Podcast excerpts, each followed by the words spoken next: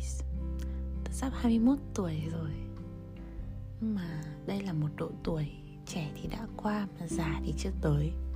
Một độ tuổi của một mớ bong bong Có cái mặt thì 20 nhưng cái lưng thì lại 80 Một độ tuổi mà mình có tất cả nhưng đồng thời cũng không có gì cả. Tuổi trẻ là một quãng thời gian rất nhiệm màu, Nhưng cũng rất chân thật. Nhiệm màu vì trong một phút giây ta tưởng ta đã hiểu hết tất cả Và được tận hưởng cuộc sống.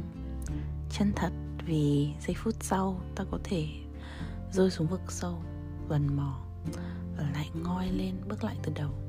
Cứ thế tạo thành một vòng tuần hoàn. Đương nhiên thì mỗi người sẽ có một trải nghiệm khác nhau, Nhưng nhìn chung thì quãng đời tuổi 20 sẽ được tóm gọn vào một từ, trải nghiệm.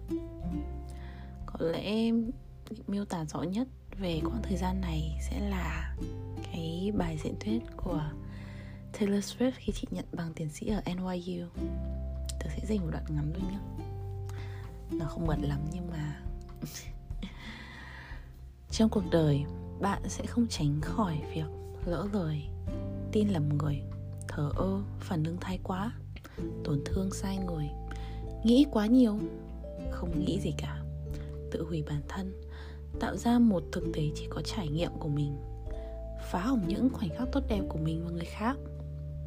Phủ nhận lỗi của mình, không sửa chữa lỗi lầm, cảm thấy tội lỗi, để cảm giác ấy gặm nhấm mình, tuyệt vọng. Cuối cùng giải quyết nỗi đau mình gây lên. Cố gắng lần sau, cột rửa và lặp lại. Khi còn ở cấp 3 thì lúc mà được gặp các anh chị cựu ở câu lạc bộ ấy thì lúc đấy các anh chị uh, phần lớn đã đi lên đại học rồi đi làm rồi xong rồi nhiều người còn đi du học nữa. Lúc đấy tớ kiểu tớ vừa ngưỡng mộ xong rồi tớ cũng vừa ngại ấy. Vì cảm giác họ thật sự là trưởng thành họ thật sự là người lớn kiểu là những người mà đã làm chủ được cuộc sống của mình rồi đã figure out everything à ra ấy. Nhưng mà khi đến đúng cái tuổi của anh chị bây giờ thì tôi mới nhận ra à thì ra hồi đấy mình ngây thơ thật. Sai rồi. Tôi tin chắc là mấy bé hậu bối của tớ ở cấp 3 giờ chắc cũng nhìn chúng tớ như thế thôi.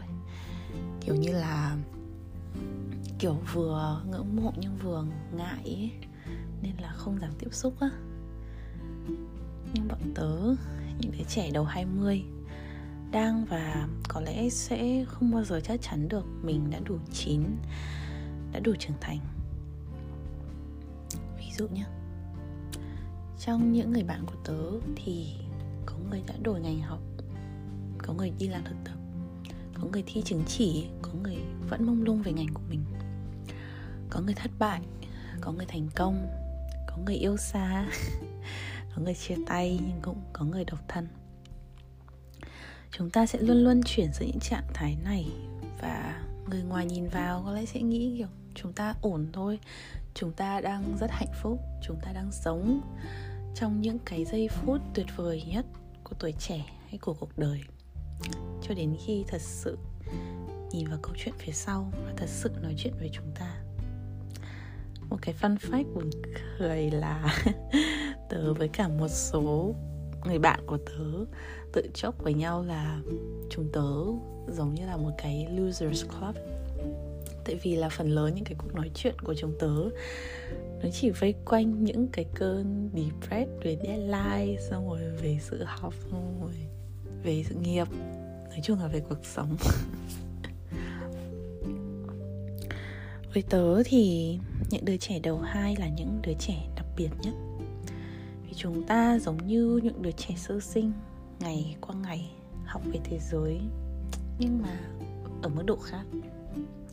Ví dụ như là thay vì ngồi tập viết bằng chữ cái thì chúng ta tập viết code.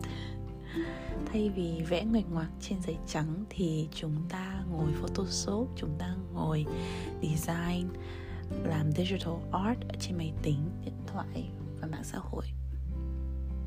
Thay vì học nói thì chúng ta giờ học lắng nghe. Thay vì tập làm quen những người mới, chúng ta tập quên đi những người đã từng thân thiết với mình.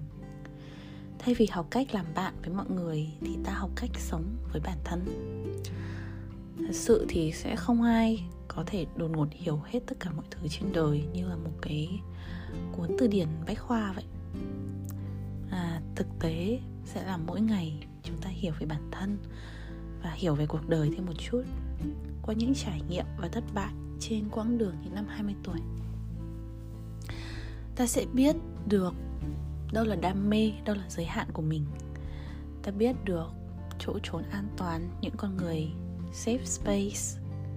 Ta học được cách lọc vòng tròn xã hội, giữ liên lạc với những người quan trọng với mình và cắt đứt những mối quan hệ độc hại ta hiểu ra cách đối nhân xử thế và chữa lành những vết sẹo tâm hồn.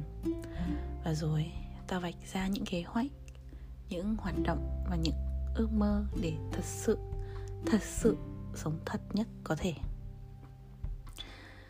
Tôi nhớ là trong một tập của How I Met Your Mother thì Ted đã nói rằng anh rất thích mình khi về già. Vì lúc đấy là kiểu như mình đã trải qua tất cả rồi là đã có thể kiểu đạt đến sự chín muồi rồi ấy. rồi ước là mình có thể đến thẳng đến cái độ tuổi đấy luôn mà không cần phải có những trải nghiệm xấu gì nữa.